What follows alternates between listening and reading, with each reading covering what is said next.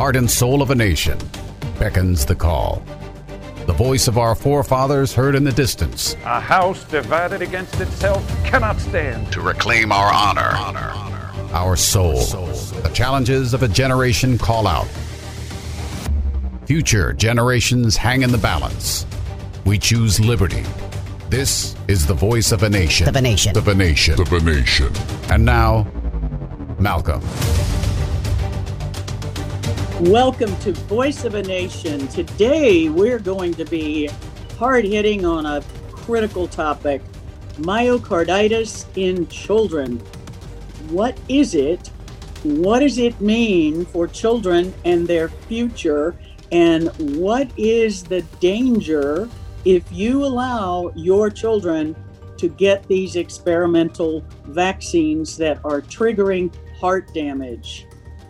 This is Dr. Lee for America, your Team Nation guest host for Malcolm on our platform America Out Loud, where we hit the hard hitting issues and get people involved to speak out and get loud to stand up against the medical cancel culture, medical tyranny, vaccine mandates, and lack of access to early treatment. Today, I have a guest back with me who had a fantastic interview with us on our platform a couple of weeks ago on vaccination of children. Dr. Mark McDonald trained in both adult and child and adolescent psychiatry at UCLA and achieved double board certification in both adult psychiatry as well as child and adolescent psychiatry. He has training in adult psychoanalysis and specializes now in child and adolescent psychiatry. Interestingly enough, Dr. McDonald has lived and worked in Europe, Asia, and Central America and is proficient in Japanese, Spanish, and French, and of course, in addition to his native English. He has studied classical music, history and literature and has taught in public schools. What an amazing breadth of background to be talking about the medical, psychological, and psychosocial issues that are coming at us and disrupting our families, our lives, our churches, our communities, our medical systems, our economy, all of it. Dr. McDonald, welcome back to the show today. And thank you so much for coming back to be with us on Voice of a Nation. Delighted to be back, Lee. I have been receiving so much support and positive comments from people that I've never met or spoken to following the uh, publication of the last podcast, and that's really gratifying.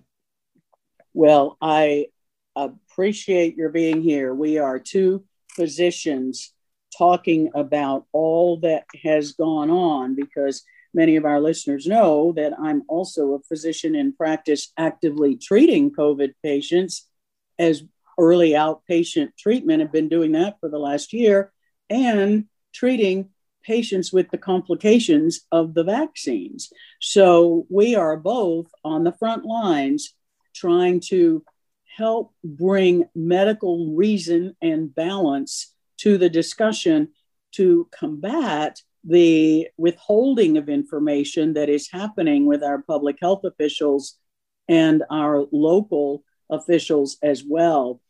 Tell us what's going on in your neck of the woods in California with the program of vaccinating children and what's happening medically with some of the things that you are aware of in the Los Angeles area. Unfortunately, it's only getting worse, and it's getting worse on two fronts. Uh, the first is the medical, and then the second, which I'll discuss um, shortly, is the psychological. I can barely even keep up with the medical complications that have been reported, both officially and unofficially, arising as a direct consequence of the uh, what I call the this almost forced, certainly coerced vaccination of children here in California. Uh, as you know, we have a governor, uh, Gavin Newsom, who has been on a tour in the last few weeks to go to amusement parks and announce how many people per day are vaccinated under age 18 as if it's uh, some sort of a, a challenge and a contest. And in fact, he does have contests. He's been giving away between 10,000 to $1 million every day to lucky lottery recipients who have submitted their names as having been vaccinated.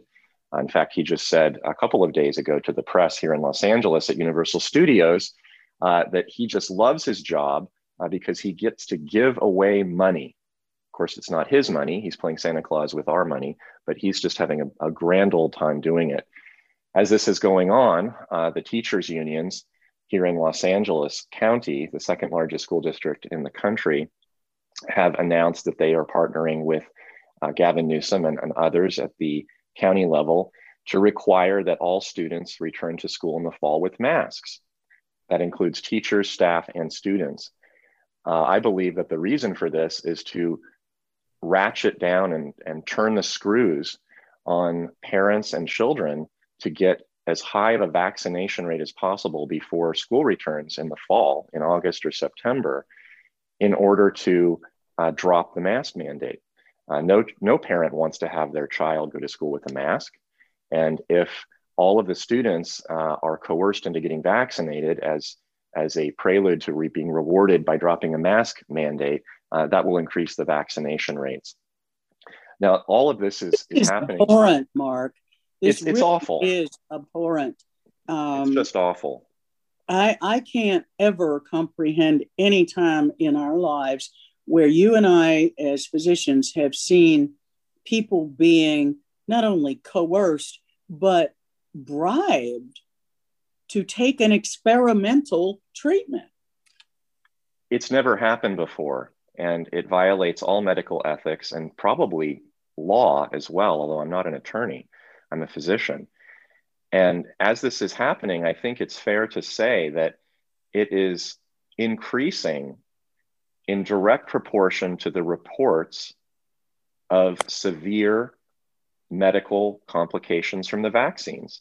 If the vaccines were so safe and they were so um, effective and necessary, bribes would not be on the table. The fact that they are and they're increasing is very similar to what you see at an airport when a flight gets canceled or the seats are oversold and the stewardess comes on and says on the intercom, Would someone please be willing to give up your seat for $100 and we'll put you on the next flight?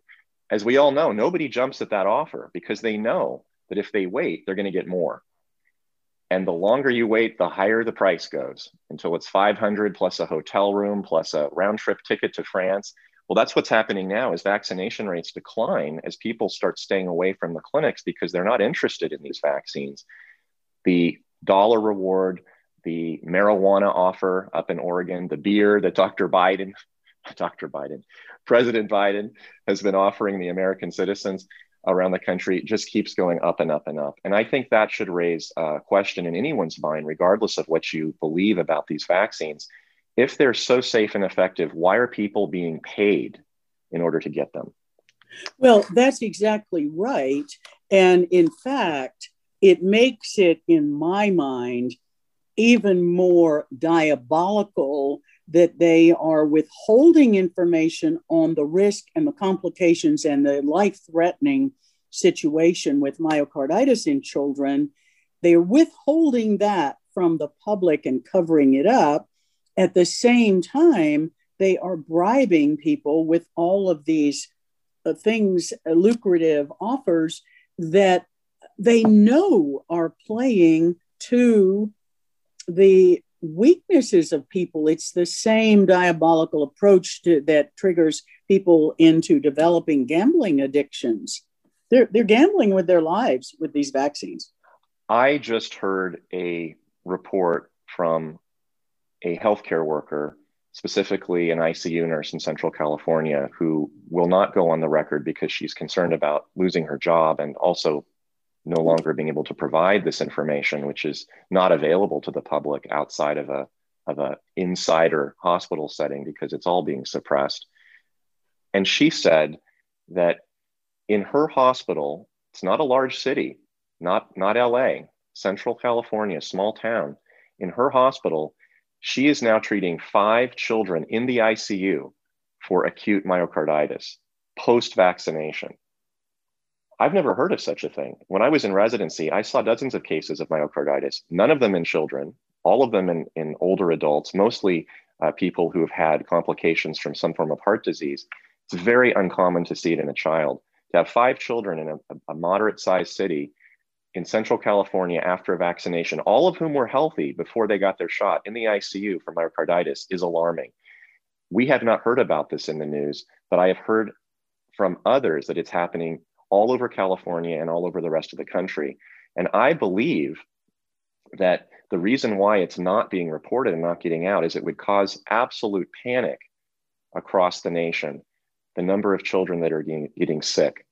The CDC just last week admitted that they had to hold an emergency meeting about this myocarditis outbreak post vaccination in children. And yet their emergency meeting was delayed for five days. Five days. And after they announced the new date of the meeting, they then delayed it again until next week in order to observe Juneteenth, a new federal holiday that only came into existence three days ago. So they're playing it on both ends at the federal level. They're announcing that we have a myocarditis emergency, and yet they're not meeting to discuss the emergency. So we're not being informed, we're not being told the truth, nothing is transparent. And I'm hearing more and more complications, starting out with the menstrual regularities, the headaches, the problems with potential fertility risks, and now in children, myocarditis, which, if the reports are accurate out of Israel, where they saw a 25 times increased rate in myocarditis in kids, in vaccinated kids compared to non vaccinated, if that rate occurred here in the US with the Pfizer vaccine, which is the one that's used in Israel, we would see over 100,000 children by the end of the year with myocarditis, which is a serious and life threatening condition.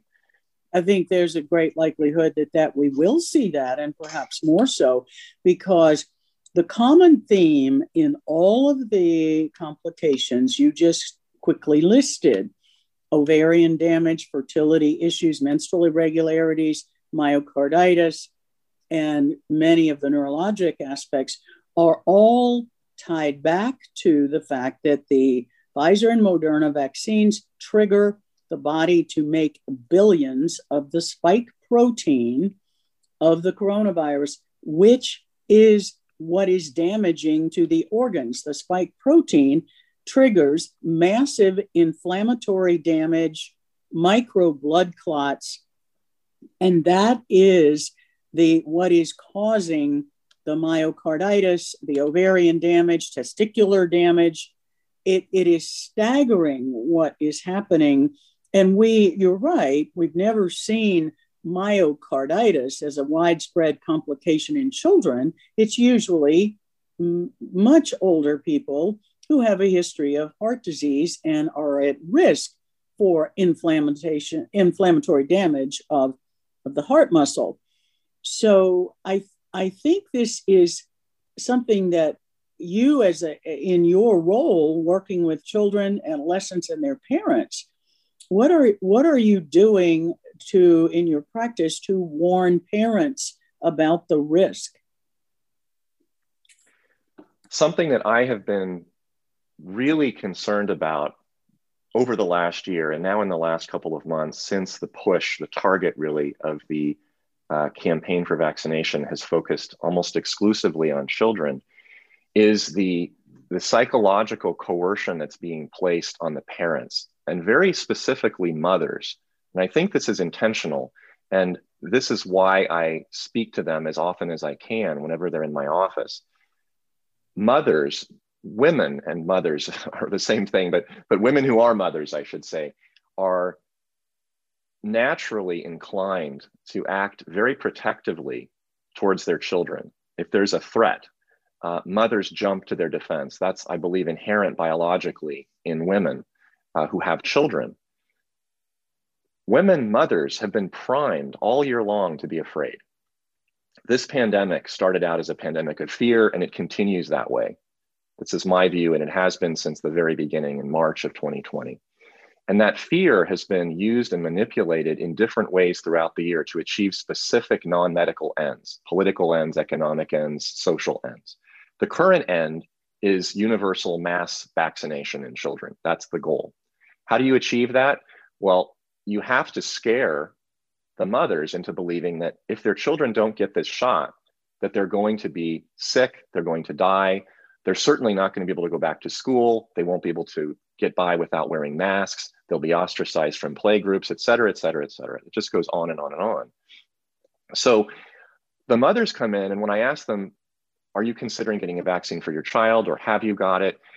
Most of the time, they will tell me that they're scared or that they're worried or that they feel pressured to get the vaccine for their child because they're told that it's not safe for their child to go without it.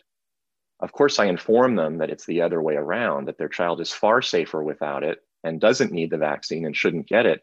But it's very hard for me to make that argument rationally when the parents are so scared and they're so emotionally um, uh, captured.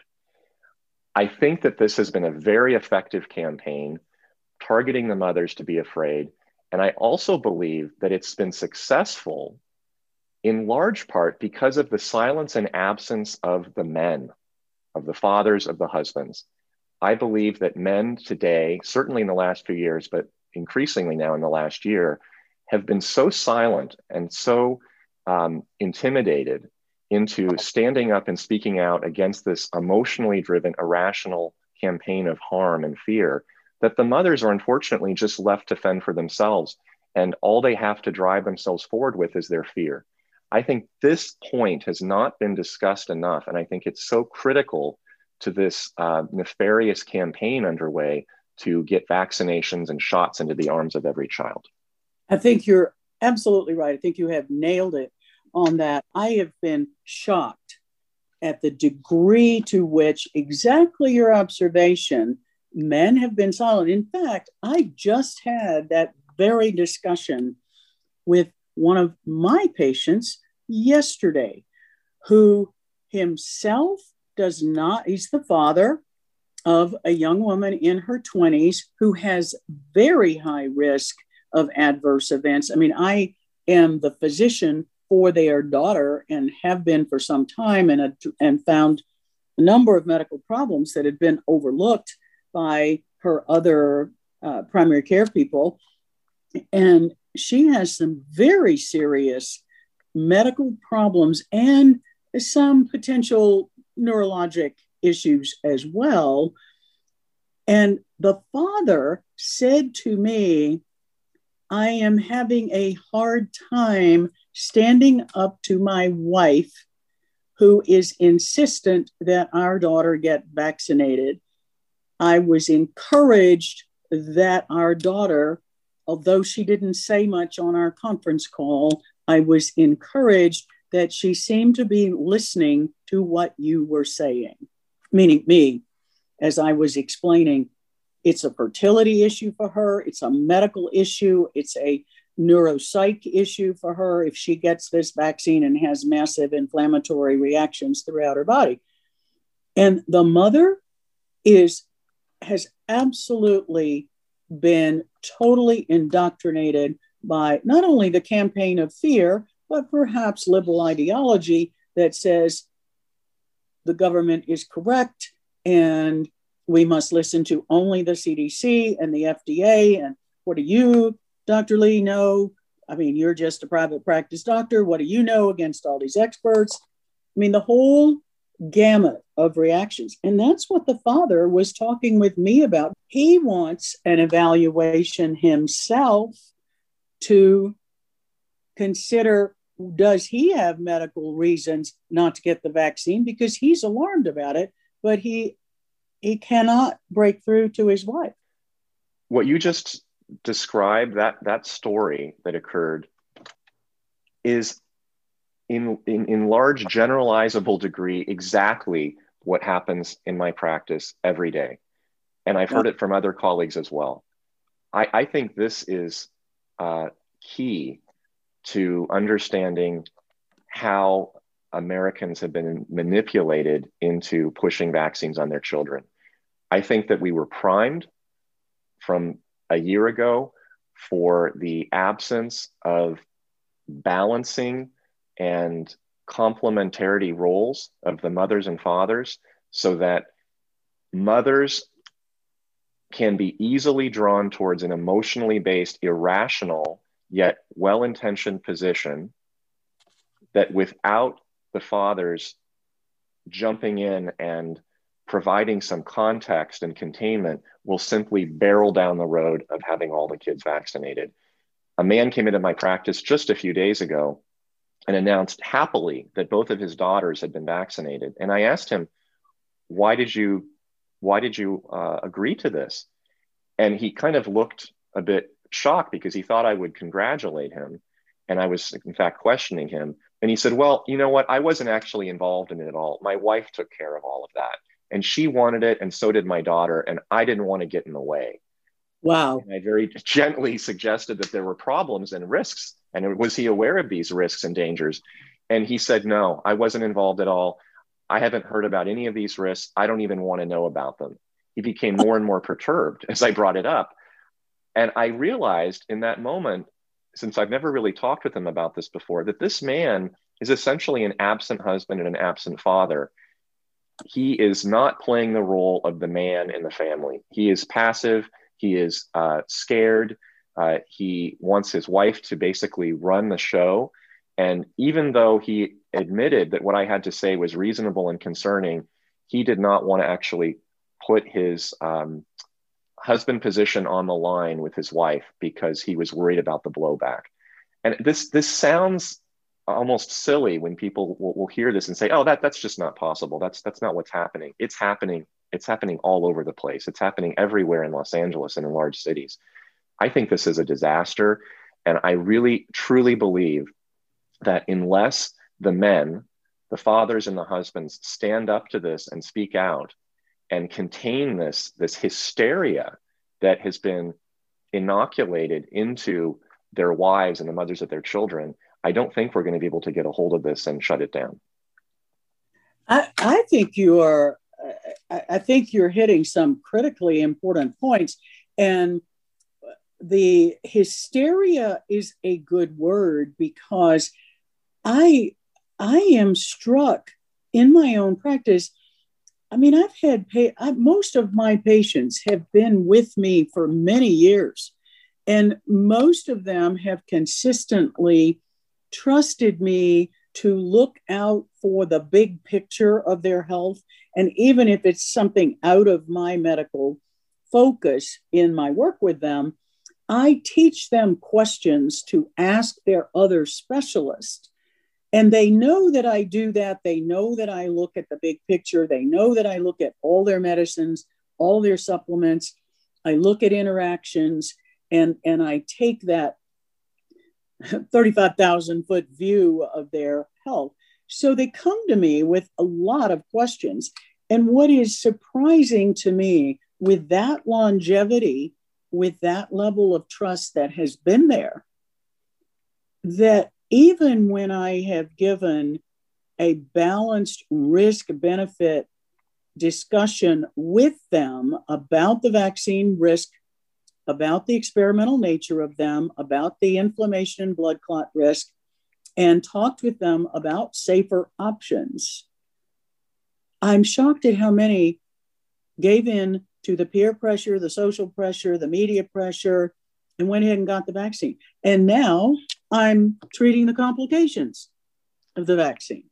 And you just put you just put with, your finger on such an important point that it's not about risk benefit argument, what's better, what's worse, which is the way that you've been operating and practicing as most ethical, all ethical doctors have been their entire career. There's something else going on that is creating and leading to the decisions that these parents are making. And it has nothing to do with evidence or science. And I think if, we, if we start with that premise, I think it leads us to a very logical and I think reasonable conclusion, which is that it's coming from coercion, it's coming from emotion, it's coming from misinformation. Well, I, w- I want us to go in into more depth after the break on that point coercion and and fear and the third point you just mentioned? Misinformation or propaganda. Yes. I want to come back to that after the break, but I wanted to say something relative to the father you just mentioned, but um, while it's if it's fresh in our discussion, and that is what I am now saying when someone says to me, I don't want to know about the complications, then I do my best to say to them, if I don't teach you what the complications are, I can't teach you how to manage them and understand the treatments that are available to prevent serious damage. And that's a message I want our listeners to know. The fact that you've gotten the vaccine does not mean that you should sit back and close your mind and, and your ears and your brain to information about what the complications can be, because there are ways to treat those complications. But if you don't get on top of them early, then you risk long term damage to your health. So, on that note, let's take a brief break and we will be back and talk more about the psychological manipulation of the public. This is Dr. Lee for America, your Team Nation guest host for Malcolm, talking with Dr. Mark McDonald about vaccination in children, the medical risk, and the psychological risk. We will be right back in just a few minutes. Listen to Malcolm, the voice of a nation, on iHeartRadio or our free apps on Apple, Android, or Alexa. Because of COVID 19, the average American worries about their immune health four times a day. That's 112 times per year. To minimize the worries, leading nutritional supplement company, Healthy Cell, created Immune Super Boost, an immune supplement that contains 15 full doses of science backed nutrients like vitamin C, zinc, elderberry, and echinacea, all in a one a day pill free gel pack. It tastes great, is convenient on the go, and it's more natural too, without chemical binders, fillers, and coatings. Supporting a strong and resilient immune system can be simple go to healthycell.com and use code OUTLOUD for 20% off your first order of Immune Super Boost. That's healthycell.com, H E A L T H Y C E L L, and use code OUTLOUD for 20% off.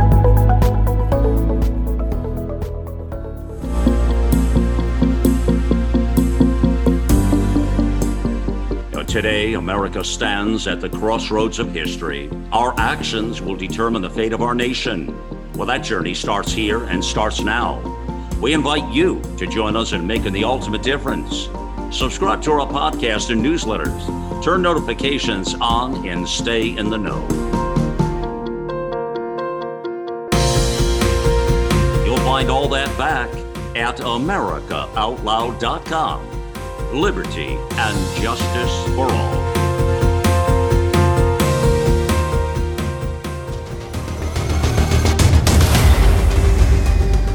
Welcome back to the Voice of a Nation with our guest today, Dr. Mark McDonald, a board certified child, adolescent, and adult psychiatrist practicing in Los Angeles and we are talking about what he's experiencing in his practice with the rising rates of myocarditis in children after the vaccination that is being pushed on children, even though children were excluded from the clinical trials. And we have no safety data from any clinical trials because they weren't in the clinical trials. And these are still experimental, they are not fully FDA approved. And yet, parents are being pushed to get their children vaccinated. Welcome back, Dr. McDonald. Let's talk. Thanks, Dr. Lee. Your concerns about the propaganda campaign, the psychological manipulation through fear and coercion. I think that's critical. As we were uh, breaking, I, uh, I think an illustrative example of what I'm talking about that encapsulates everything you just said came to mind.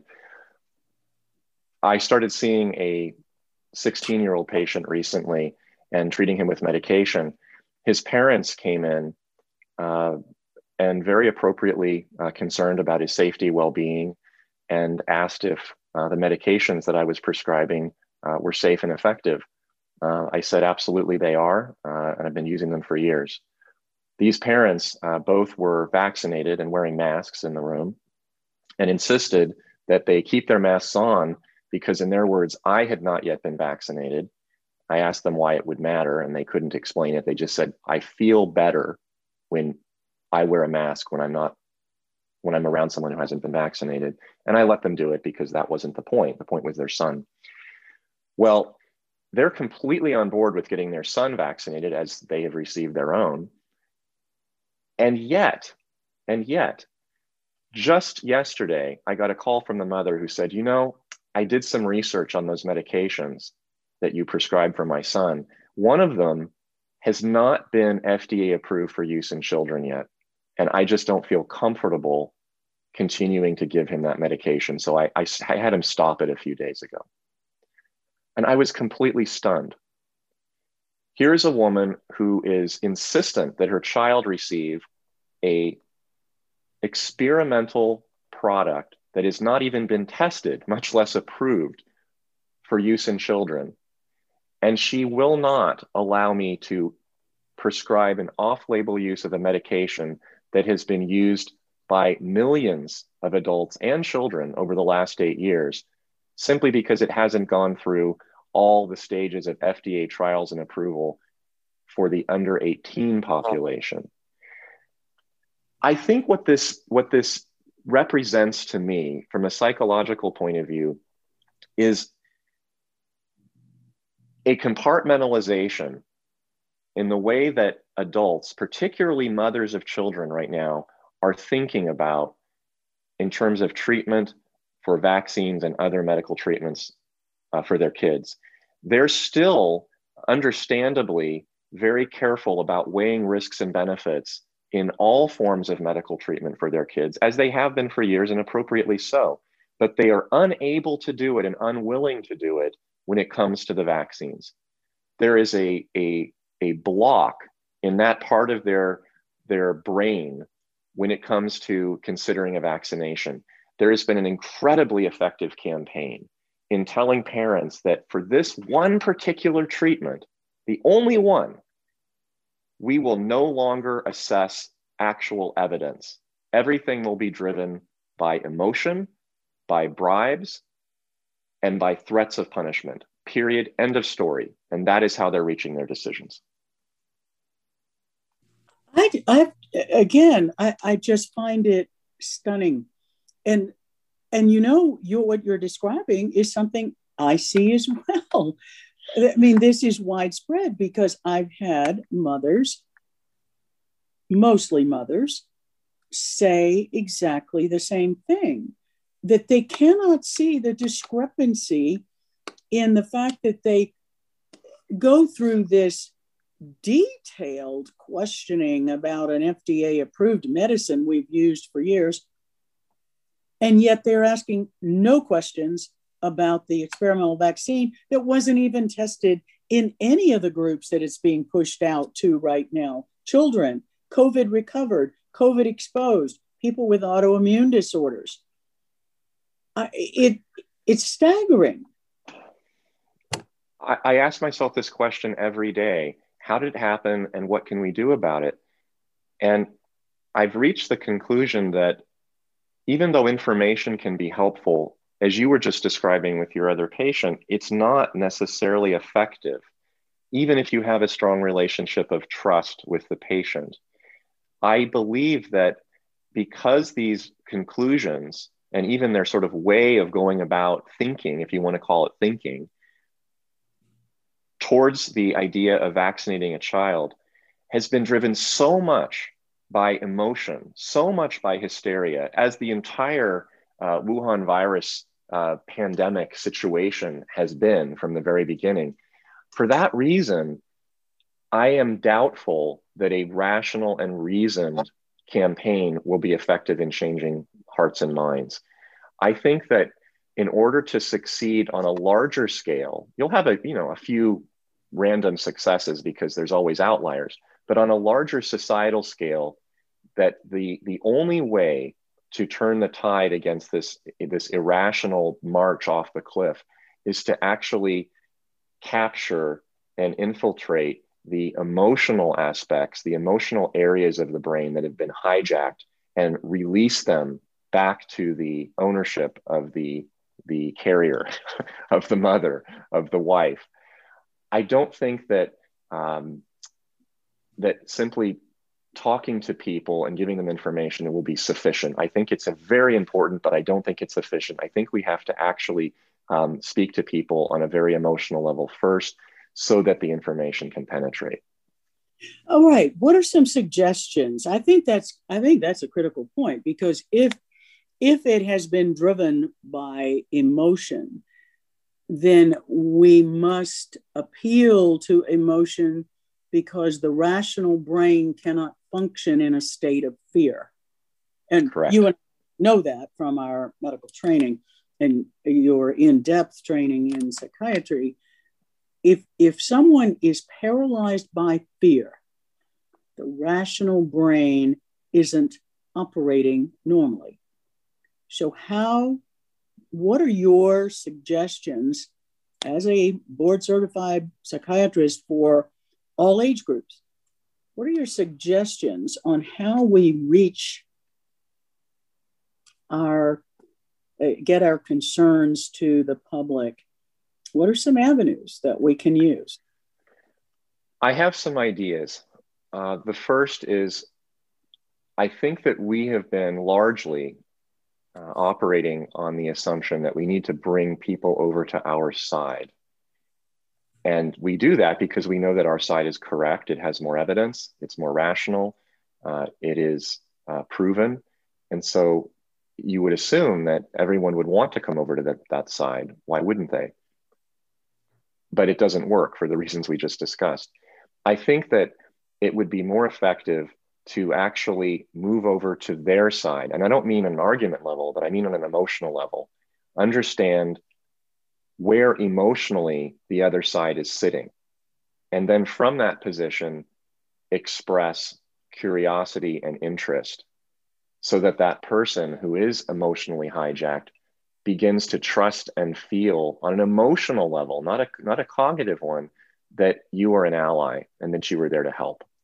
And I think as physicians, it's difficult to do that because we want to provide information and we certainly want to offer support and we want to help. But when we start from an informational point of view, when someone is emotionally so hyper engaged and, and perhaps traumatized, it's just not effective. So, what I've tried to do with patients is to, for example, a mother comes to me and starts talking about vaccinations. I first express some curiosity. Well, I, tell me more about how you reached your conclusion.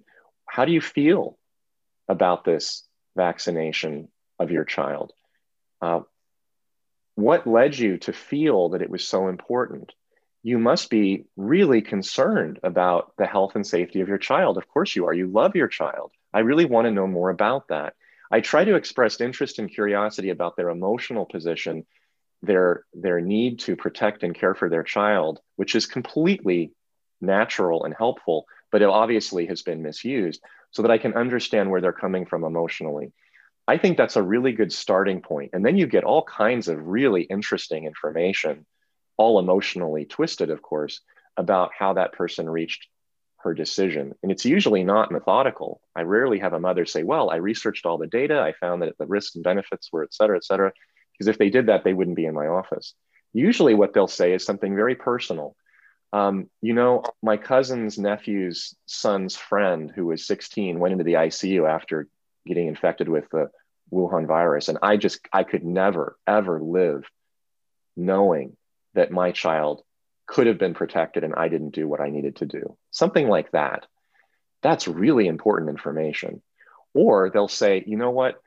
I don't really have a position on the vaccine, but all of my friends' mothers are having their children get it. And I'm so scared that my child will not be able to play with his friends and will be ostracized and he'll be isolated.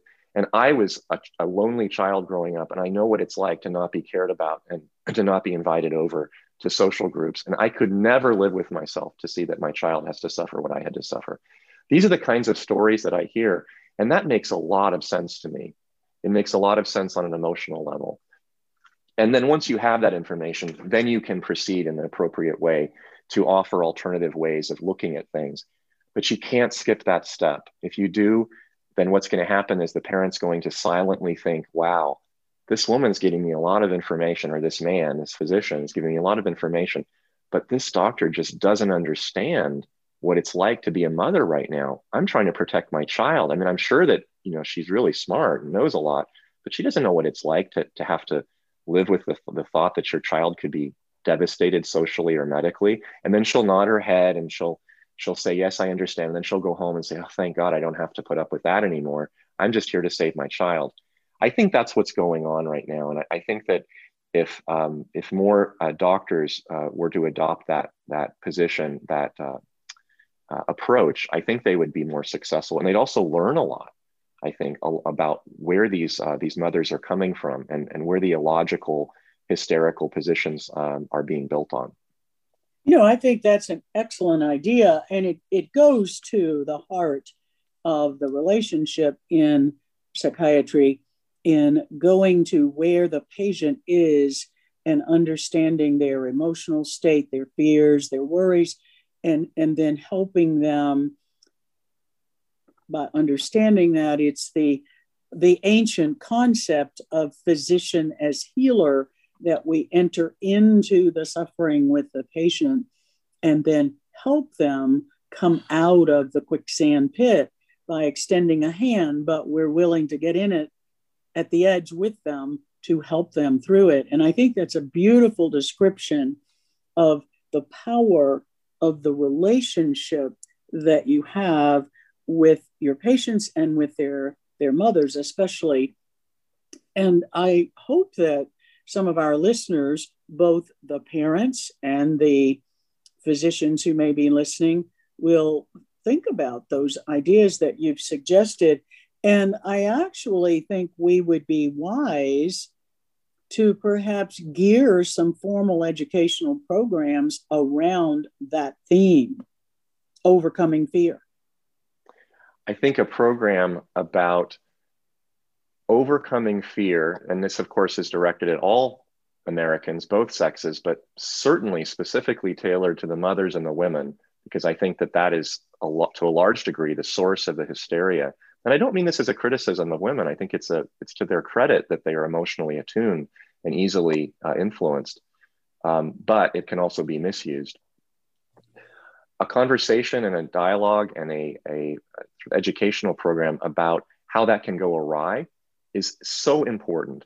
And I think to do it in conjunction with a targeted educational approach to the need for men on their end to express fearlessness and courage, not only because it's important for men to do this in order to be a man and a husband and a father, but because it is necessary and needed for the women in their lives. The men need the women and the women need the men, and they're not actually available to one another right now. The men have been cowed and emasculated and feminized in a bad way, and the women have been sort of left on their own to try to fend for themselves in the midst of these insane emotional propaganda campaigns to feed off of their hysteria and to become so overprotective and irrational that they're actually harming their children when they don't mean to both sexes need to work together and they both have their strengths and weaknesses. And unfortunately, the weaknesses have been uh, provoked and the strengths have been uh, decimated. And the reverse needs to happen. And I think that if people were to start thinking about this, I think it would become obvious what's happening. This is not that complicated in my view, but it just isn't discussed.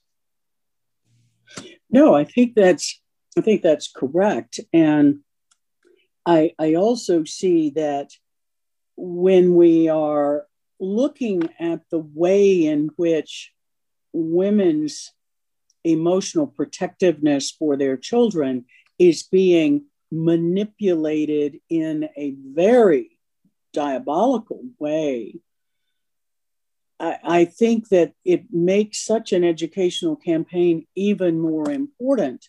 And trying to craft that in a way to help men regain their strengths and their leadership is is not to undermine as you said it's not to undermine women's leadership role but it's to have women have some support. I know dealing with some of the life threatening medical challenges in my own family at times i felt very alone as a physician trying to be a wife and a physician to help my husband through some of his life threatening situations. And when he was too ill to be an ally in the discussion, it's a very uh, a frightening, alone feeling. And I think you are summarizing that's where a lot of women are today.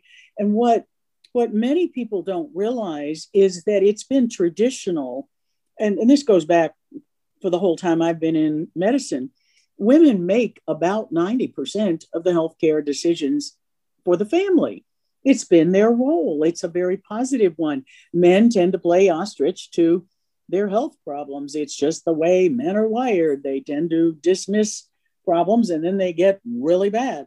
Women are attuned to their families, their husbands, their children in ways that help them pick up on when something is awry and help them advocate for those they love. And as you said, that's a strength. So we've that is what has been manipulated in such diabolical ways because it's been deliberate. It's absolutely been deliberate. And I don't think many people are calling it a deliberate manipulation as you and I are addressing. They're not, uh, because they, they're not tracing this back historically. This didn't start a year ago. Uh, it was an opportunity to exacerbate an already existent problem. Women have been primed to be afraid for a very long time, uh, decades and decades. They've been lied to uh, by government bodies, by uh, corporations, by certainly by media and academia to believe that that the world is out to get them.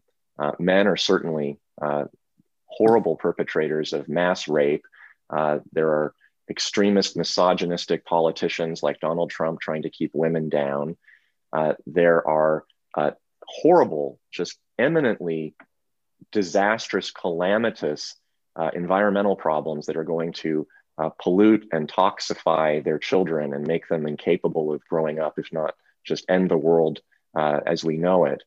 Uh, there are racists afoot who are trying to uh, shut down uh, the lives of all of the non-white women. I mean, I could go on and on and on about all of the fear mongering and manipulation that's been going on now for decades.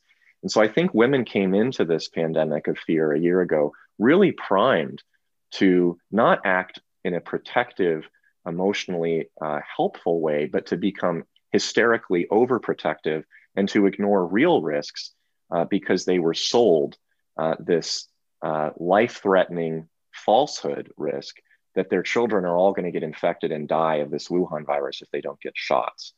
And so the women just uh, reacted to this because they were primed to.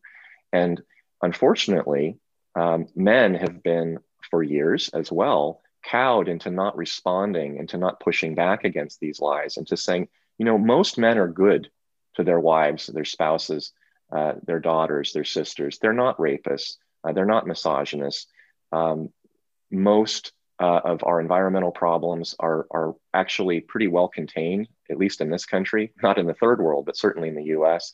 Uh, we don't have systemic racism in the United States. Most people really get along pretty darn well if they're left on their own devices. Um, and a lot of men are just not willing to stand up and push back against it uh, because it, it costs them honestly, the reason why we don't have more courage right now among men in the US is they don't want to pay the price. They don't want to be uh, at risk of losing income, uh, being fired from their job, being ostracized from their family or friends, being canceled in their social media accounts, uh, being thought of as being immoral or bad.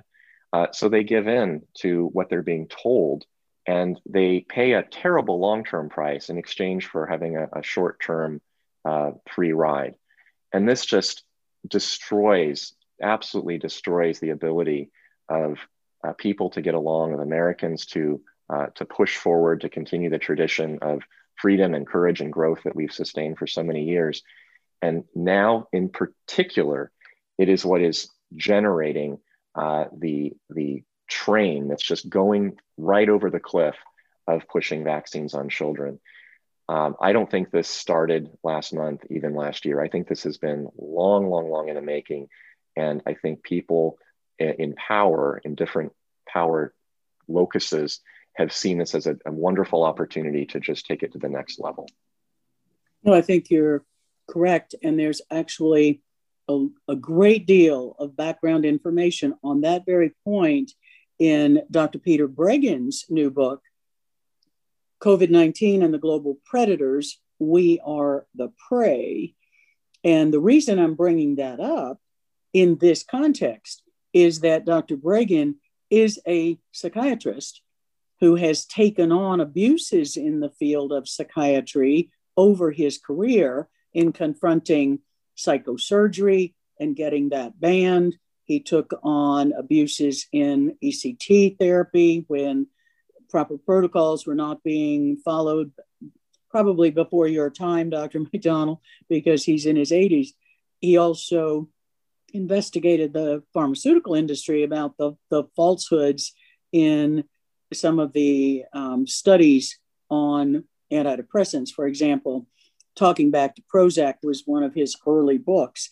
And I've known of his work for since the 1980s, but he uh, has done an incredible job digging into documenting the planning that has gone into all of this, including the long term planning on these experimental biological agents that actually are genetic agents, not traditional vaccines. And so, for our listeners who would like more information about how organized this has been and how long it has been going on, I have read every line of that book. And in fact, Dr. McCullough and I and Dr. Zelenko wrote introductions for it because it's a very powerful and well researched document that chronicles all of this. And so I think your points about the campaign of fear, about the long-standing um, polarization and divisiveness that has been going on. I remember in the 60s when I was in college, and then we began looking at, because I'm older than you are, obviously, and I was looking at all of the negative comments about men that were coming from the whole feminist movement. And that had not been my experience growing up. I grew up with brothers. I, I like guys. I, you know, I've had positive relationships with men. This is, but these negative views that you talked about are are very much have permeated the culture literally since the late 60s. I didn't mention the feminism, but it's completely, um, utterly unavoidable uh, and irrefutable that the source of much of what I just mentioned uh, came from the second, third, and fourth wave feminists uh, after the Second World War, uh, beginning with the comment or belief that uh, men are really not necessary, that women can basically live on their own without them, uh, which is utter nonsense. Women need men just as men need women. And then that evolved further uh, as we see now today, certainly in the last 10 or 15 years, that men are not only unnecessary, but actually toxic. Uh, toxic masculinity is just another way of saying that, that men are toxic, uh, period. And if you grow up believing that, or at least being bathed in it, men are not necessary. In fact, men are toxic. Why on earth would you look towards a man to be of assistance to you in some way, to complement you um, and your strengths? When all that they can offer you is at best some kind of uh, feeble um, feminized version of masculinity which is not attractive to women in any way in any relationship or even worse some uh, overbearing aggressive nasty uh, woman hating, woman destroying kind of perverse masculinity, which of course would be threatening and would need to be defended against. This is by and large uh, how men have been um, treated, uh, described, um, how they have been um, brought up, really, for themselves and for women for quite some time. And I think that uh, to to not face that and to not speak about it directly um, prevents a, a really important conversation from happening about how men and women today need to face this uh, vaccination campaign. It's such a big, big, big topic that goes way beyond the vaccines. And as you say, really precedes even my generation, uh, all the way back to the, the 60s and 70s. No, that that is true, and that is something that I'm grateful that that you are participating as a member of the advisory council for our foundation initiatives. Truth4Health.org is the new organization focused on bringing these issues into the public arena, starting through churches and community groups, but also through many other avenues with international webinars. And I'm grateful that we're going to have your voice as part of our efforts to address some of these huge issues that go beyond the pandemic, go beyond the vaccine program, and look at the fragmentation of the delivery of health and medical services across the board. So that is going to be important. How can our listeners find out more about your work? Is there a website you would like to refer them to? I post most, if not all, of my interviews, anything I write, and other what I consider to be relevant and uh, well uh, documented uh, publications by other colleagues that I respect and admire on my Facebook page, which one can get to either through my website which is markmcdonaldmd.com, or directly on Facebook itself. Uh, and the site is markmcdonaldmd.com. So one can go to my website and click through the link to my Facebook page, or just go to Facebook and type in markmcdonaldmd.com. That's where most of my postings go. I also do have a Twitter account, uh, which is M, first letter of my first name, Mark, M McDonald MD where I uh, post uh, shorter, easier reads uh, and, and uh, comments about more timely uh, events that I think are important to look at right away. Um, some of that is censored, some of it gets taken down, but about 50 or 60% stays up on the Twitter yeah. feed and also on the Facebook page. But it's hit or miss, and it seems to every every week I get a message saying, "Hey, I love that interview that you had posted two weeks ago. I can't find it anymore." And then I see that it was flagged for misinformation and was removed. Right. So I, I I can't vouch for everything still being up, but but I most of it slips through for some time. Okay, well, I'm glad that our listeners have a way to reach you, and I just thank you for being here today listeners need to pay attention. Myocarditis is a potential life threatening complication of the vaccines occurring in children.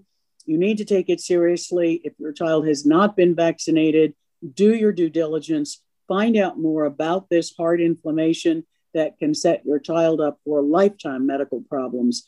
And we will have more information about this also at truth4health.org. Welcome to Voice of a Nation today, Dr. McDonald. Thank you for all of your invaluable information and insights. This is Dr. Lee for America, your Team Nation guest host for Malcolm. Signing off for today. Parents and Americans, get loud, get involved, and start speaking out. This is your life, your children's life, and your freedom at stake.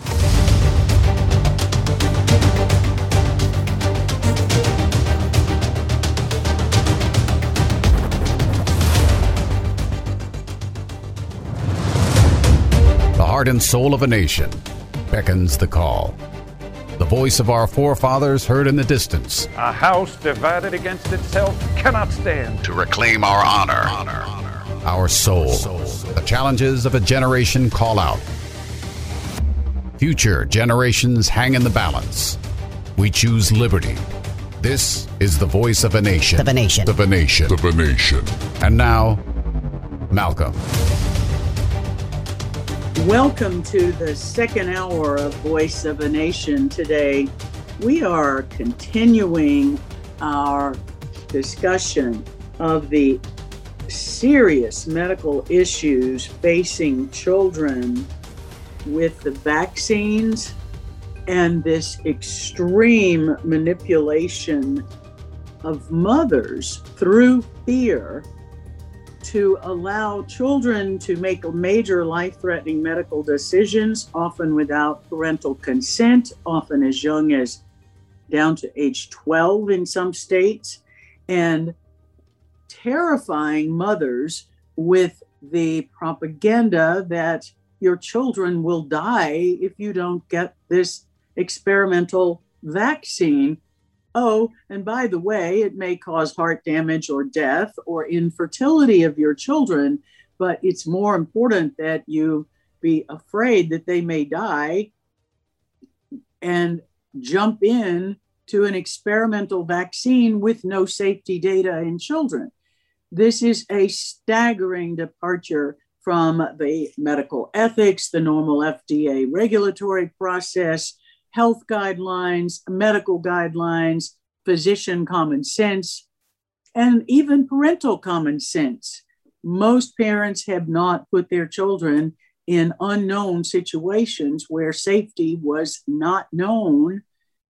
And yet, here we see mothers being terrified, literally terrified, that their children will die if they don't get this experimental vaccine, and fathers are passive and not taking the lead in many families across America because the mother is so pushed by the massive fear generated in the media and all of these alarmist statements. COVID 19 is a common cold illness in children. It is not causing deaths. It is not dangerous to children. And yet, mothers are being told that it is. So, today, as our guest on Team Nation for the second hour of Voice of a Nation, we have the executive director of the American College of Pediatricians, Dr. Michelle Cretella. So, this is Dr. Lee for America, your Team Nation guest host for Malcolm, also a practicing physician, interviewing another practicing physician and executive director of the largest organization representing pediatricians, parents, and children in the United States. Dr. Michelle Cretella is a pediatrician and has also, in addition to her role now as executive director of the American College of Pediatricians, she has been a past president of the American College of Pediatricians and also prior to that served on the board of directors. She has chaired the Adolescent Sexuality Committee, Pediatric Psychosocial Development Committee, and Scientific Policy Committees in the time that she was on the board. She became one of the American College of Pediatrics Pediatricians chief researchers, writers, and spokesperson. She is regularly consulted by Breitbart News, FRC, One News Now, Relevant Radio, Fox News, and many, many others.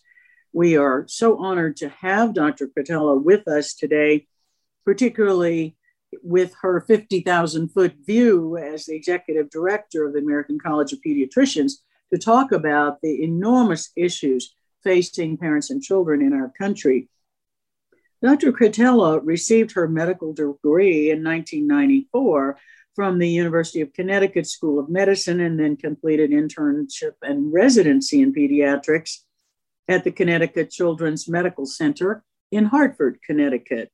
She completed a fellowship in college health through the University of Virginia in 1999. Dr. Cretella practiced pediatrics with a special interest in behavioral health for 15 years. She serves on the advisory board of the Alliance for Therapeutic Choice and Scientific Integrity, which is a national organization of health professionals who advocate for psychotherapy for ego dystonic homosexuality and gender dysphoria. She's a member of the Catholic Medical Association and a member of the John Paul II Academy for Human Life and the Family. She has served on the board of directors of the National Association for Research and Therapy for Homosexuality from 2010 to 2015. Dr. Cretella and her husband are proud review, proud parents of four grown children. Yeah, I guess you review their activities as well as you review the medical activities, Dr. Cretella. So perhaps that uh, slip up wasn't all bad or inaccurate. Welcome to our show today. Oh, thank you. Thank you, Dr. Lee. It's wonderful to be here.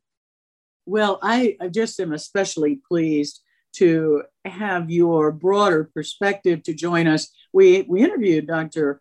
Mark McDonald, a child and adolescent adult psychiatrist in Los Angeles, in the first hour, and he talked about the very serious risk and the escalating numbers of children with myocarditis mm-hmm. who are being admitted to intensive care units in the Central California area. He actually has talked personally with several of the ICU nurses who are just stunned by the severity of the heart inflammation following the experimental vaccines and the seriousness of the heart damage in these children.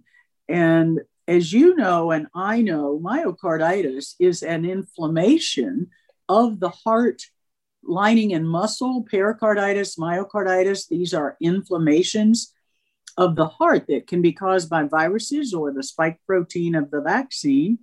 And for our listeners to understand, myocarditis doesn't normally occur in children. It's normally something that hits older people, uh, particularly those with heart disease. So, as a pediatrician and executive director of the American College of Pediatricians, tell us more about your concerns from the big picture view.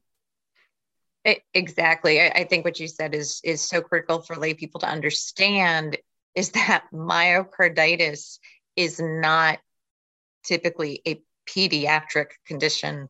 I, I can't even remember seeing a case of myocarditis uh, in a young child even during my training. I mean, this this is it. It can happen, but it is extremely rare. And what we are witnessing now are cases occurring within days of particularly um, young young males, boys, teen boys, um, completing their vaccination. Um, so there's no question that this is causative. It's not merely a correlation. Um, and what it what was so upset it was so upsetting to me to see virtually all of the mainstream medical organizations line up right next to the CDC and say, "Oh yeah, myocarditis, yeah, it's it's definitely related to the vaccine. In fact, the FDA is going to issue, you know, this this warning attached to it. But oh, nothing to worry about. Nope, nope. Proceed, proceed. Keep keep get the jab. You know, I I mean, it, it, it was mm-hmm. stunning because these kids who we're seeing the one they're they're getting hospitalized. This isn't a minor thing. They're getting hospitalized. 20% of them have reduced heart function. And even when they recover from the myocarditis, they'll need to be on heart failure drugs and have no physical activity for three to six months to try to prevent permanent heart damage. So it, it's not just getting through that initial myocarditis episode. I mean, the, the myocarditis itself has lifelong consequences. I mean, this is a major big deal and that, it's being completely ignored. I think you're right. It's it's not only ignored, it it is deliberately being minimized. And you and I, as practicing physicians, know that myocarditis and and the and its sister pericarditis. Pericarditis for our listeners is the inflammation of the lining around the heart. Myocarditis refers to muscle, myo, and myocarditis means the inflammation damage to the whole heart muscle, which hmm. is the pumping organ that gets blood to the body. And, you know, I think sometimes parents are uh, like a deer in headlight with the medical terms and don't really realize what this means. This is like being dependent on water from a well for your house to have water to live. And suddenly the pump to the well goes bad and can't pump the water. That's what's happening when the heart muscle is damaged with this inflammation. The pump function of the heart can't pump blood as well. And it sets up the child for constant problems with impaired stamina. They, uh, the heart doesn't pump. You start having all kinds of complications, and maybe you can describe some of those. But but these are young children who shouldn't be seeing heart damage at that age, and suddenly they're now in their you, you know tweens and teens, right. adult having heart particularly damage. as as you pointed out at the at the start of this program, there are many schools across the nation that are um, allowing uh, children as young as 12 to consent to these vaccines without parental consent or notification which is just incredibly shocking. And so to have a healthy 12 a healthy 12 year old boy become fully vaccinated and develop myocarditis his life will be forever changed. He he won't be able uh, you know he, he won't be able to have a typical uh, athletic uh, childhood potentially. I mean I mean you go from being a healthy 12 year old boy to suffering um, suffering from a disease that typically you know is more typical for of a 70 year old um, this this is life it's a life altering condition. Whereas the COVID virus itself is not an emergency in children. Tell we, us about that, please. The vast majority of children who contract the, the COVID 19 virus will essentially have what amounts to the common cold they will get over it. And we understand now this is in part because children have a much lesser, lower concentration of um, ACE2 receptors. So the receptors necessary for the virus to actually attach to, to, in, to invade the body, they're in much lower concentrations in children versus adults. And that is um, that, in addition to the fact that children also have antibodies to other common cold coronaviruses. And so there's cross protection. There's a lot of cross protection found in children more so than in adults, um, immune wise. So it, it, just truly amazes me um, how successful the the propaganda machine has been in instilling fear in mothers, which you alluded to at the beginning as well. I, I had an ICU nurse call me one night because her son had a compound fracture of his arm that needed I needed, you know, they, they needed to go to the ER so that he could have that compound fracture reduced by an orthopedist um, she's she gets into the children's ER. Oh my gosh, it is so packed here. There are so many people, and my son, he you know he's 16. He hasn't had the COVID vaccine yet. Should I? Maybe we should go home. Uh, will it hurt him if I take him home, keep him home overnight, and just come back early in the morning when there's the crowds are, are less? I said, do not worry about he is a fully healthy young man with a normal immune system. His problem now is the compound fracture. COVID 19 is not going to hurt him. I mean, it was it was just stunning because this was a mother who, as I said, ICU nurse, and um, yet she was utterly afraid that her son could contract COVID 19 and die from it just from being around people in the children's ER. Wow. And she is an ICU nurse who may well have seen cases of myocarditis coming into her ICU. Mm. I, I, mean, yeah, I I'm shocked. In fact, I had, I had a conversation with the father of one of my adolescent patients, and he was uh, the adolescent young woman already has significant ovarian problems and the vaccine we know the experimental vaccines concentrate in the ovaries in young women who've been vaccinated and can cause ovarian damage and infertility we've, we've seen the results of the biodistribution study that was requested by the japanese government that was recently translated Correct. english and and so i said to the father and and i had explained it to the daughter as well you absolutely the vaccine is contraindicated for you. You already have ovarian damage that is affecting your potential fertility and your hormone production. You cannot risk any further inflammation or complications affecting your ovaries.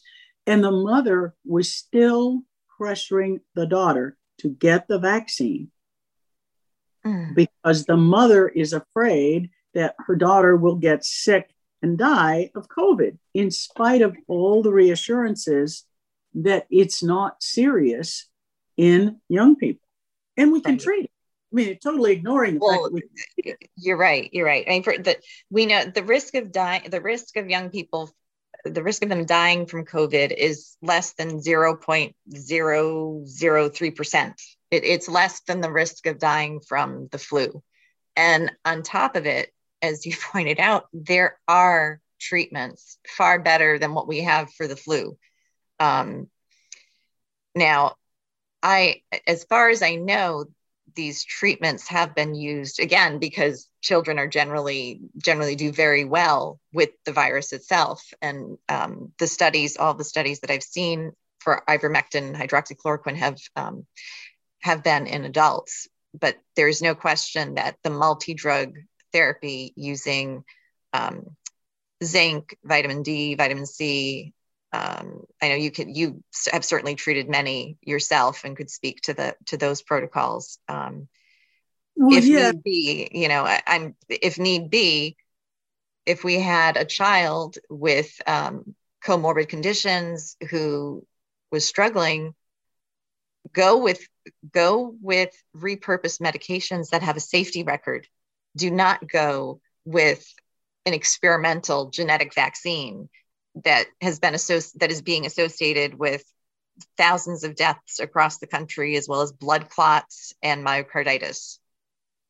Well that's exactly right. And for our listeners to understand although most of the current studies on hydroxychloroquine and ivermectin and the combination medications we use in the early treatment in the first three or four days of symptoms.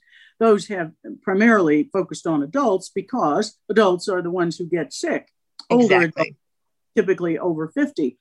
But in a child with obesity, diabetes, and asthma, for example, where they may be more at risk of a serious illness with COVID, it, we do have safety data on use of hydroxychloroquine, ivermectin, in children because both of those medicines have been used for decades around the world to treat correct malaria and in for and parasitic mm-hmm. and to treat malaria in young children including infants and also ivermectin is used in many countries where parasites are a problem particularly in children so ivermectin has been safely used in children for decades as well so while we don't I mean, people, children don't get so sick with COVID that they need treatment, but we have data on the safety of the medicines. And we all know that budesonide, the inhaled corticosteroid or nebulizer, correct, is used in asthma in children already. Oh, so yes, yes. That's not new. And we use steroids in children when they have asthma. So most of the medicines on our multi drug early combination treatment for COVID are all medicines that pediatricians use in other childhood disorders. Exactly. They are repurposed. They do have a track record of use in children, um, albeit not in the uh, COVID situation. But given the, the safety track record we have in other situations, it makes complete sense to go that route the route of the early treatment with the repurposed medications in a child at risk um, versus an experimental genetic uh, vaccine. Well, that's true. And what parents often don't realize, and especially mothers who are, are literally manipulated into exaggerated fear of the common cold, which is, as you said, and I've said, and other many other experts have pointed out, the data worldwide shows that COVID 19 is no worse than the common cold in a child. Yes. But mothers have been made to feel so uh, hysterical about it. And, and I don't use that in a pejorative way about no, no. mothers. Mm-hmm. I'm using it in the way that mothers have been manipulated to re- with hysteria in the media, fear and hysteria in the media and some of the public health officials deliberately knowing the the reality that COVID 19 is not a serious illness in children, they are ginning up the fear on purpose to drive women to use their protective instincts for their children in what becomes a destructive way. That is very well stated. Absolutely.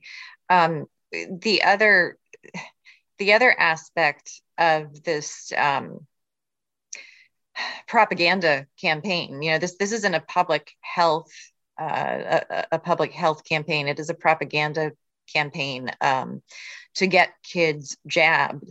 Uh, the, the, Biden administration is actually collaborating with corporations to bribe children to take the vaccine. They're they're offering free Xboxes and and twenty dollar twenty five dollar gift cards to to children. Uh, talk about unethical. I mean, I mean, it's just it, just boggles it boggles my mind. It, it's I can't believe that more physicians aren't speaking out against this in addition to what you've said about the medical ethics being violated and also FDA regulations being violated, legal principles are being violated as well in massive ways. It has been against the law in the United States and most civilized countries for as long as we've had the rule of law, and more so since World War II, following the heinous crimes against humanity in the Holocaust with experimentation on prisoners of war in the Nazi concentration camps. The Nuremberg Code provided guidelines for all countries to follow that we do not experiment on human beings without their consent, and we certainly don't force it or coerce it or bribe people. And that is exactly what is happening. I'm going to take a short break. We'll be right back. We are continuing our discussion on fear as the weapon to force vaccination in children in violation of all of our medical, ethical, and legal principles. We are talking with Dr. McDonald in the first hour and Dr. Cretella in the second hour. And we'll be right back on Voice of a Nation. Our global experts are brilliant writers and engaging hosts on a mission of a lifetime. You'll find the latest news and inspiration on the front page of AmericaOutloud.com. Trouble getting to sleep and staying asleep can be infuriating. Your mind races. You toss and turn, and the harder you try, the harder it is to drift off. And today's digital age makes it even harder. You're not alone with this struggle. Poor sleep affects over 70% of Americans. Even the Centers for Disease Control labeled insufficient sleep a public health epidemic.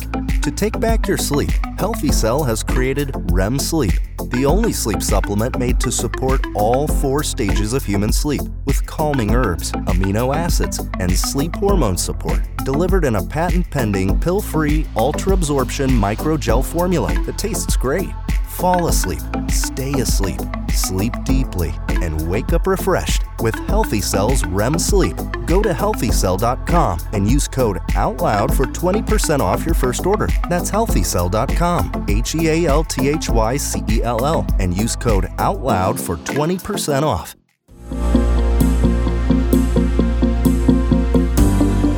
AmericaOutloud.com is the alternative from the agenda driven globalist. Here, we take on the challenges of our generation so that we can preserve future generations. On demand podcast or real time talk radio with our streaming apps on Apple, Android, or Alexa. America Out Loud Talk Radio. Liberty and justice for all.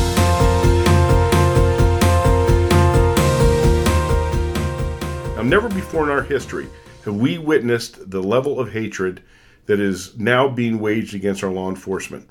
While anarchist groups create havoc and overwhelm our first responders, these same groups and their corporate supporters are calling for the police forces to be shrunk and defunded. What can you and I do to make a difference? How can we stand up for what is right and to show our support? That's what I'm going to tell you about this incredible new platform. It's called shoptotheright.com. And it's a new shopping platform that will help you find businesses that align with your values.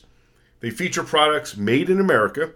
They support veteran owned businesses as well as our law enforcement community. This is a time when we need to stick together. We need to shop together and we need to support each other. It's time for you and I to make some noise and stand up to protect our country. And one easy way to do that is to shop and give our money to companies that don't seek to destroy our way of life. So join the fight for liberty. ShopToTheRight.com. Support those American businesses that support law enforcement, and veterans.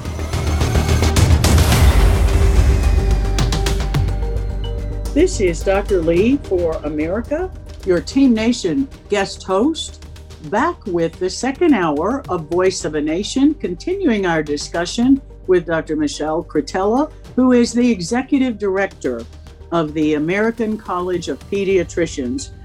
And we are discussing the enormous threat to children's safety, welfare, and health with this massive fear campaign targeting mothers to push their children to get vaccinated with experimental genetic vaccines that are causing increasing problems with serious heart inflammation and hospital admission, even death, and long term risk of heart damage.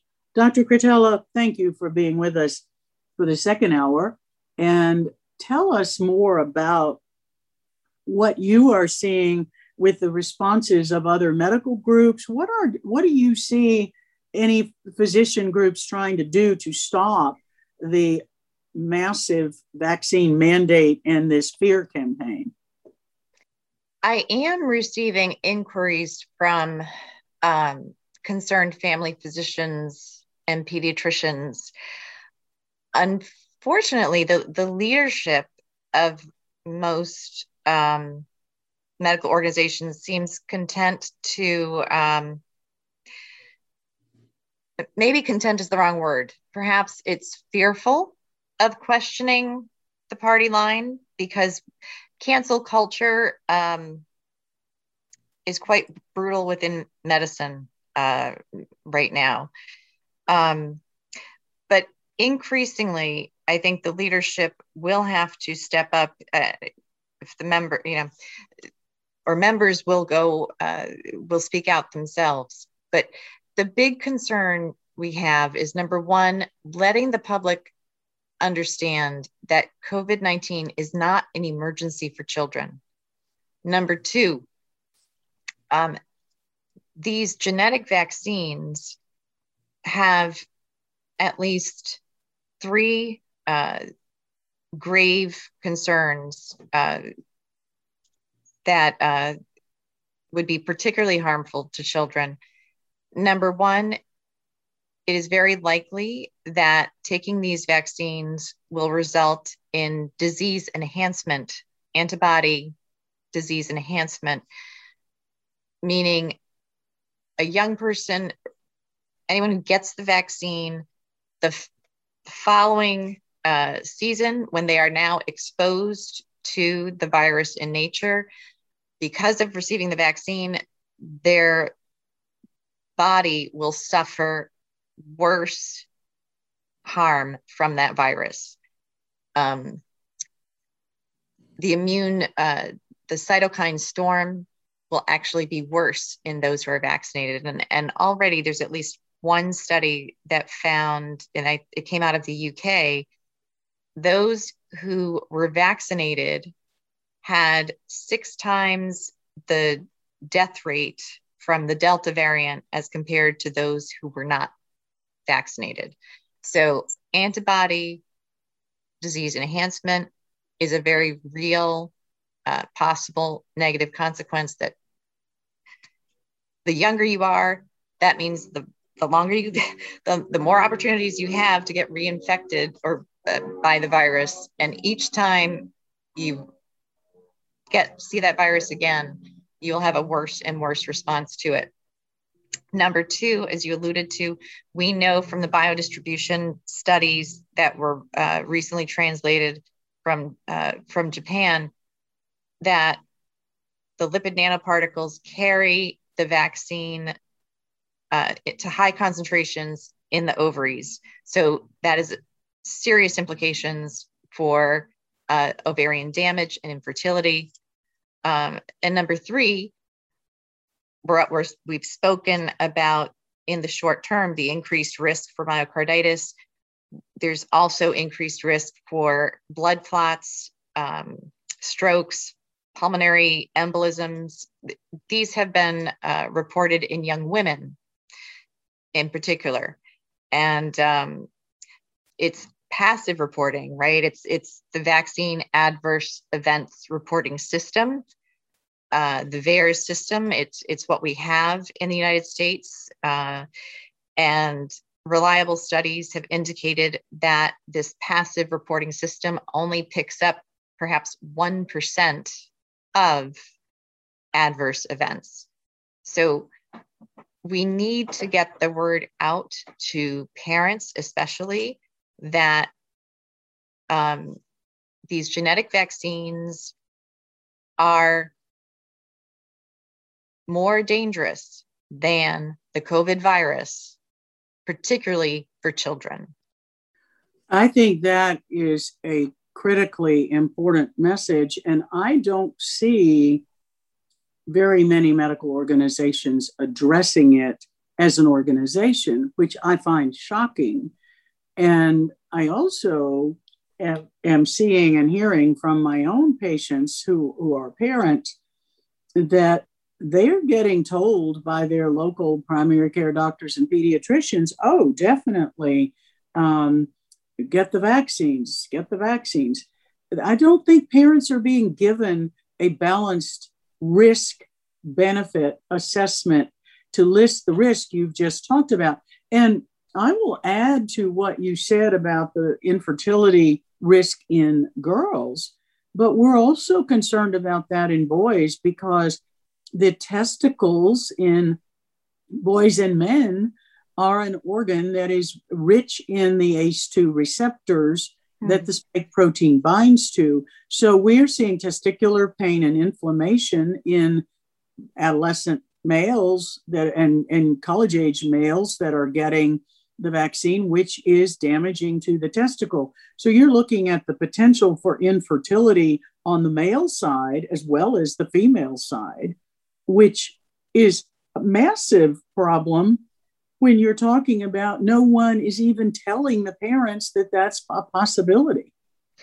Correct. And, I, you know, I, I think um, the most frightening thing, I think most physicians are good and well meaning, but between group think, I think a lot of physicians fall prey to group think and also fear of, of cancel culture. Um, most of the physicians I know are no longer practicing independently. They are in large group practices or hospital owned practices in which you're basically paid to perform. See x number of patients you know see, see a new patient every 10 15 minutes. Well and and your whole that's not being a real physician. You can't you're you're you are being so pressured to produce like a technician instead of a true physician um, that it just becomes easier to just trust the experts and just oh yeah they know what they're doing and and i'm going to promote the party line. Um, it, it's it, unfortunately um, I, I think that has a lot to do with the um, lack of um, voices calling for true informed consent. I, I, think you are correct. And in fact, I've actually had discussions with a number of primary care physicians for some of my patients, particularly in other states, but also here in Arizona and Texas, where my practices have been focused. And what what many of them are saying, and it's exactly right, they work for large group practices run by administrators and bean counters. Mm. They they are these large group outpatient practices are owned by hospital systems and most most patients don't fully realize that their primary care doctor's practice is owned by the hospital system.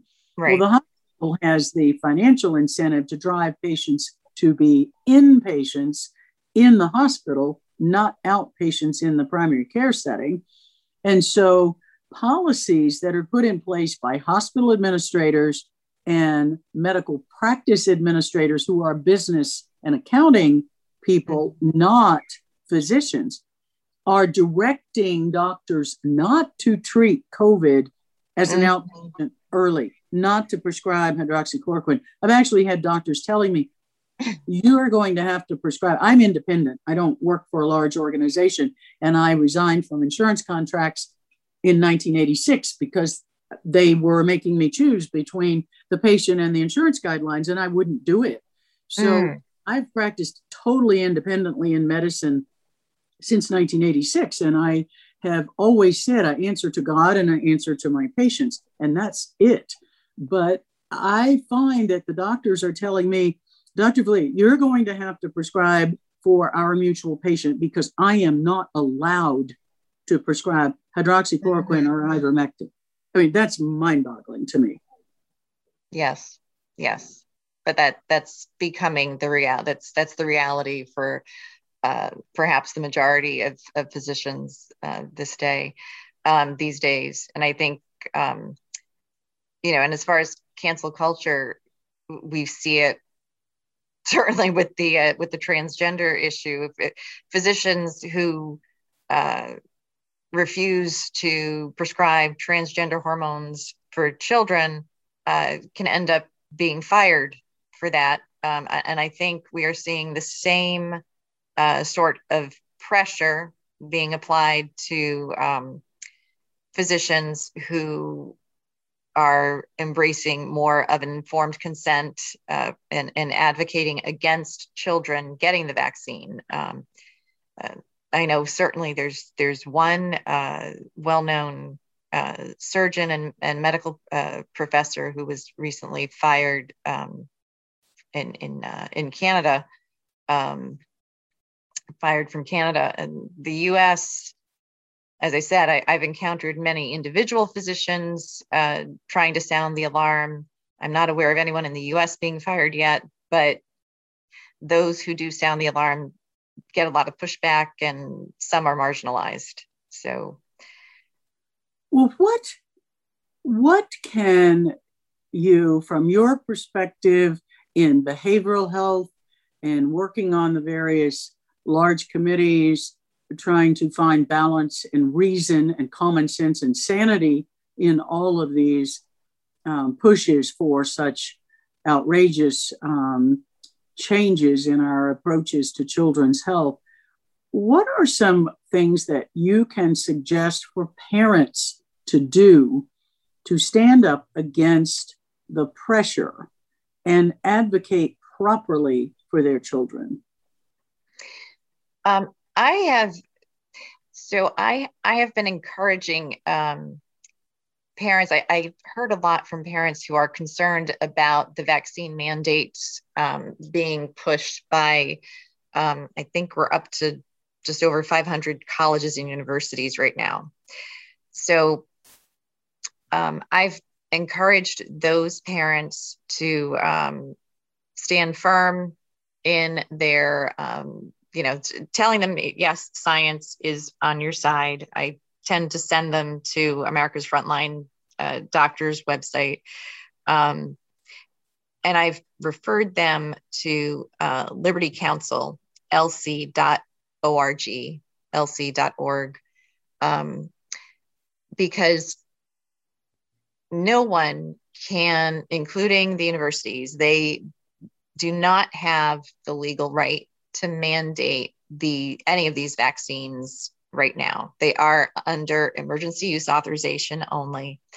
Um, and Liberty Counsel is a pro bono um, legal organization that stands for faith, family, Christian values, rights of conscience, um, constitutional law.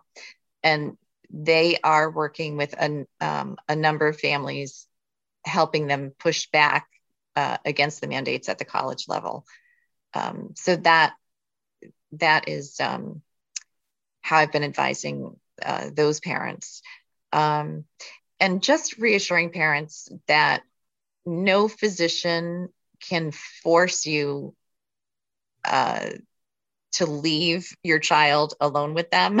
So, you know, I mean, we're, we're, seeing examples of, of schools holding vaccination clinics without parental consent. But, um, you know, so I think just encouraging parents to maintain that open communication with their child and to just reassure them that, um, yeah, your parental rights are God given. No one can take them away from you. Don't give them away um, continue to stand up for your child just uh, continue to push back if you're you know in the office and the pediatrician or family physician is trying to um, push the vaccine on your child firmly refuse. Um, the for for the obvious reason these are still experimental. There are bad side effects being reported and my child is healthy it's not a threat to my child. um, I think you just, as a parent, it's very hard, but you stand firm, and there's nothing that you know you a, a physician cannot report you to Child Protective Services for that. well, that is an excellent message.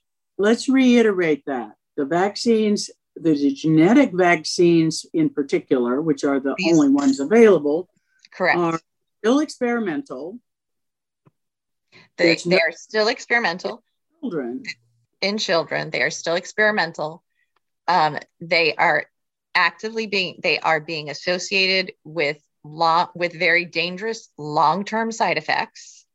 And you know, and, and number three, my child is, you know, COVID-19, the virus is not a threat to my child.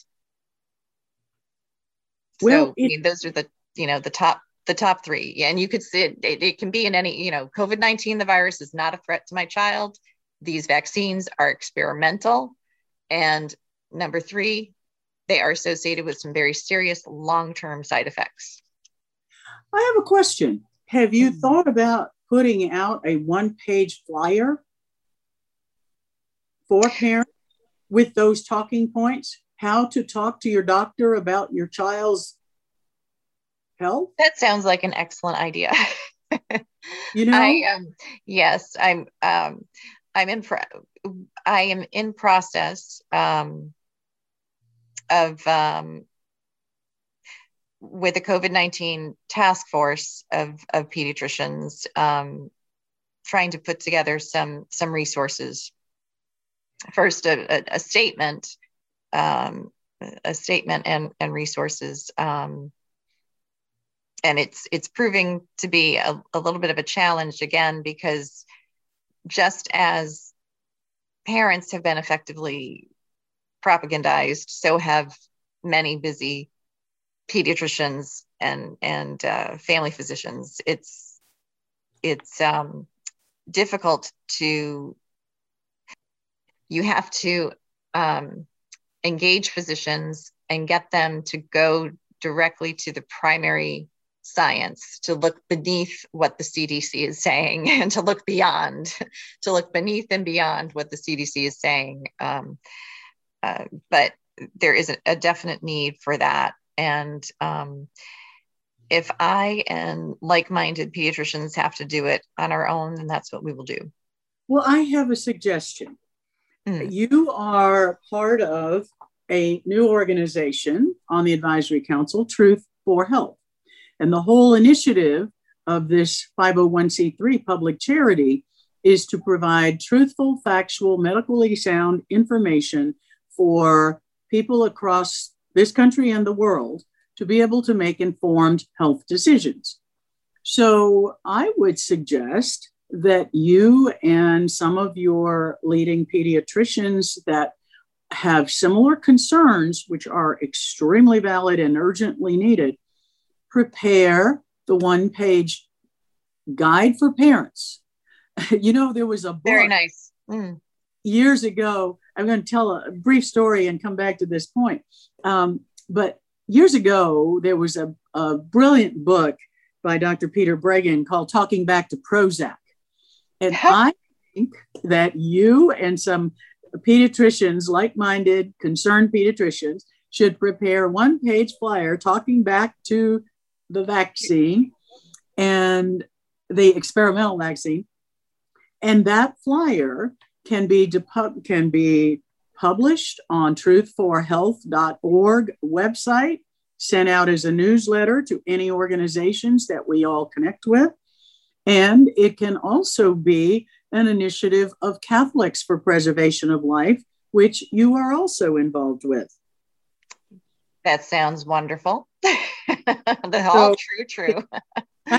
you've just got a vehicle to get the flyer for parents, talking points for parents. The genetic vaccines are still experimental. The risks are deadly, dangerous, and long lasting. Infertility is a serious concern for boys and girls. My child is healthy. COVID 19 is not a risk. That's right. That's right. I, I think I think this show today has just created messaging that our listeners heard for the first time, but we can get it out to a wide range of people through your leadership. And I and I think this organization, both the Truth for Health Foundation that you're part of and American College of Pediatricians, to the extent that the board agrees, could publish this information as resources for parents who are desperate to know what truth is. Absolutely. Absolutely. And you know, you are a member of Catholic Medical Association. You've been very active in major initiatives to preserve life and health as God designed us, not as um, progressives and socialists and Marxists are right. trying to redesign the human body. Exactly. And and I, I wondered if you could speak to some of those issues for our faith-based listeners, both Catholics and Protestants, who are very concerned about these ominous trends in our culture that are particularly uh, warping the minds of children. Right. Um, sure. I, briefly, um, it, it's frightening to me how many Christians, in particular, um, do not recognize that uh, the transgender revolution um, is completely at odds with Christianity.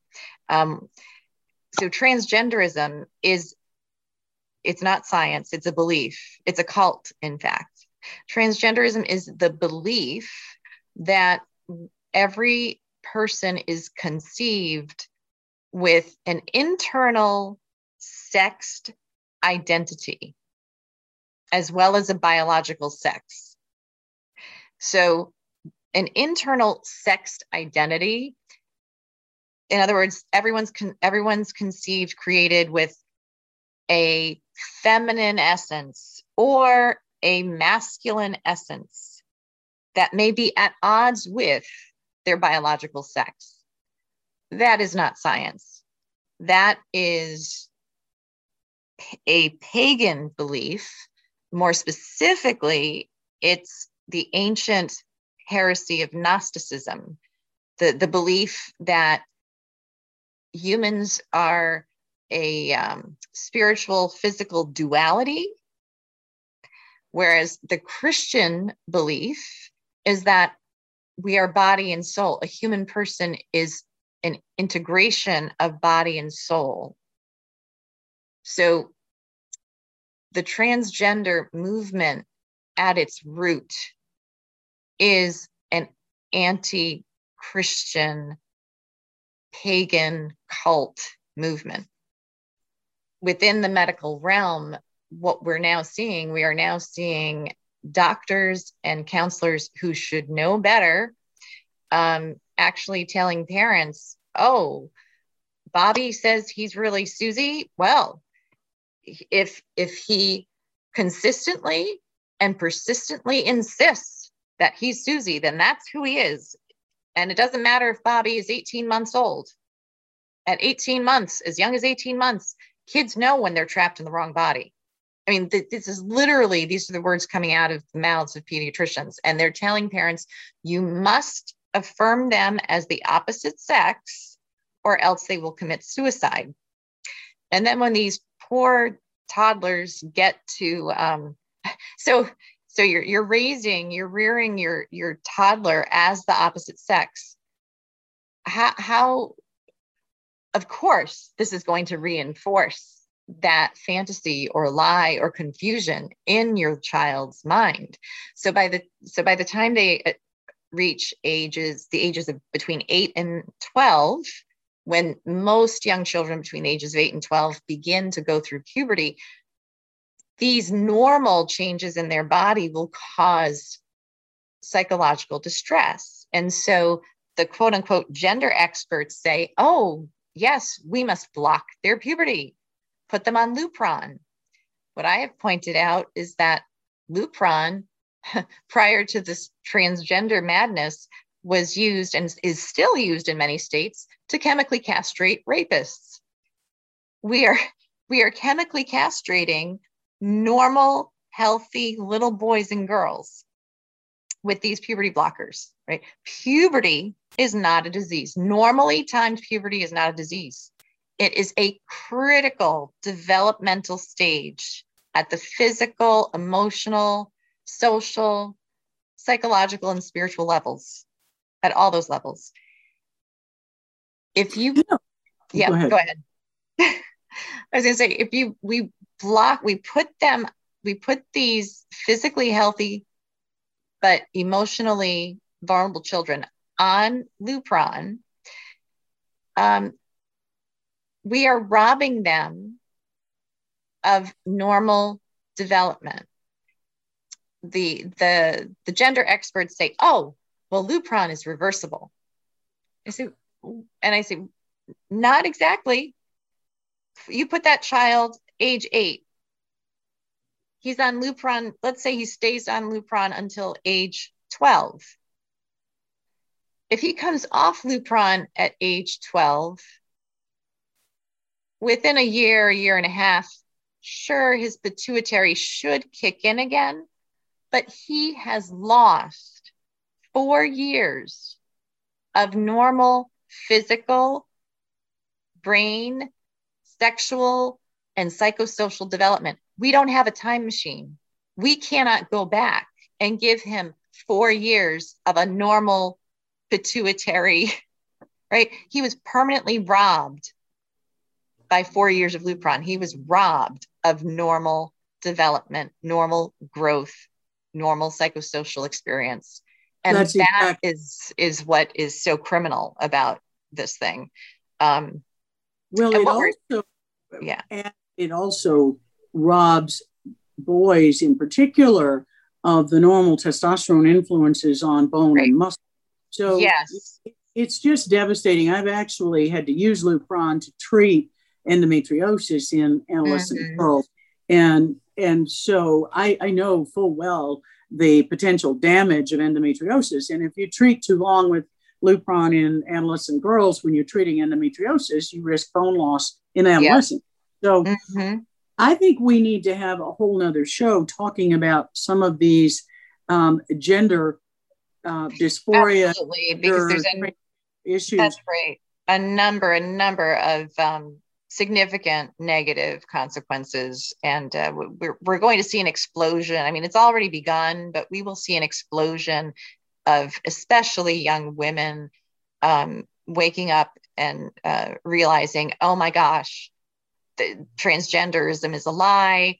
I I'm I'm still a woman, always was, and now I'm destroyed. I've I've I've destroyed my body with chemically with testosterone and the blockers, and physically gone through uh, mutilating surgeries. So well, let's keep that in mind for a future show because we're coming to the end today, and I I sincerely thank you for taking the time to talk about the massive risk that we're seeing with this push for vaccine mandates in children and we we will work together on getting some educational materials out through churches and other community groups to help parents if the doctors are not standing up we will find a way to reach the people with truth for the health of our children and families and our future Dr. Cretella, thank you for joining us today on Voice of a Nation. This is Dr. Lee for America, your Team Nation guest host for Malcolm. Tune in for more exciting updates and truth about your health on America Out Loud, our platform for truth and for you to get loud and get involved to stand up for what is right and what is needed to save our country, our families, and our future. Thank you for being with us today.